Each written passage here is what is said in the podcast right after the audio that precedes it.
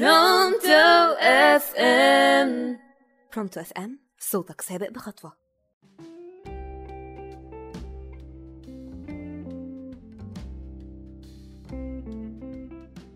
مساء الخير على مستمعينا في كل مكان. معاكم منار ممدوح من راديو Pronto FM.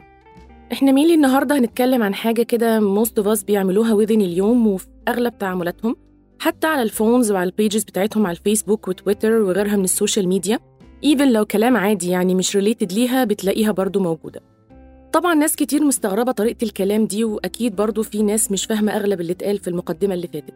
وده موضوع حلقتنا النهارده من برنامج عيش عيشة أهلك واللي أنا شخصيا بأطلق عليه الغزو الغربي للغة العربية. للأسف في الفترة الأخيرة انتشر جدا الكلام بمناسبة وبدون مناسبة باللغات المختلفة وخاصة ال English في سياق كلامنا باللغة العربية. زي ما يكون اللغة العربية دي عار أو لصيقة عايزين نتخلص منها بأي طريقة ويحل محلها أي لغة تانية مش مهم. المهم ما تكونش عربي. وفي الوقت اللي أغلبنا بيحاول ويركز قوي إن ينطق حروف اللغات الأجنبية صح أو ال accent زي ما هي معروفة وممكن كمان يصرف فلوس كتير على كورسات كتير بس عشان يظبط نطقه محدش بيهتم بالنطق الصحيح للغة العربية.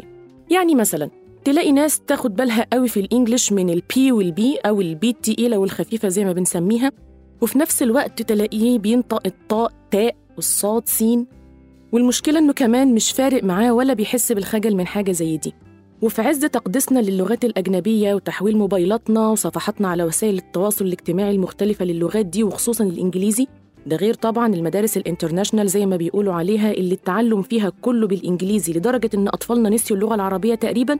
البلاد دي بتحتقرنا وشايفانا عالم ثالث وحتى ما بيسعوش لتعليم شعبهم في مدارس ولا جامعات لغتنا العربية ولو حتى من باب التعليم زي ما إحنا بنعمل إلا لأهداف معينة.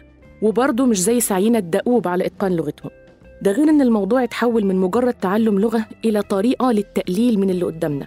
اللي هو أنا بتكلم إنجليش وبفهمه من غير ترجمة بس أنت لأ فاللي هو كده أنا أحسن منك. وبذكر الحالة دي يحضرني موقف لزميلة ليا كان ليها صديقة دائمة الكلام بالإنجليش ظنا منها إنها أحسن من زميلتي. لأن زميلتي ما كانتش بتتصرف زيها.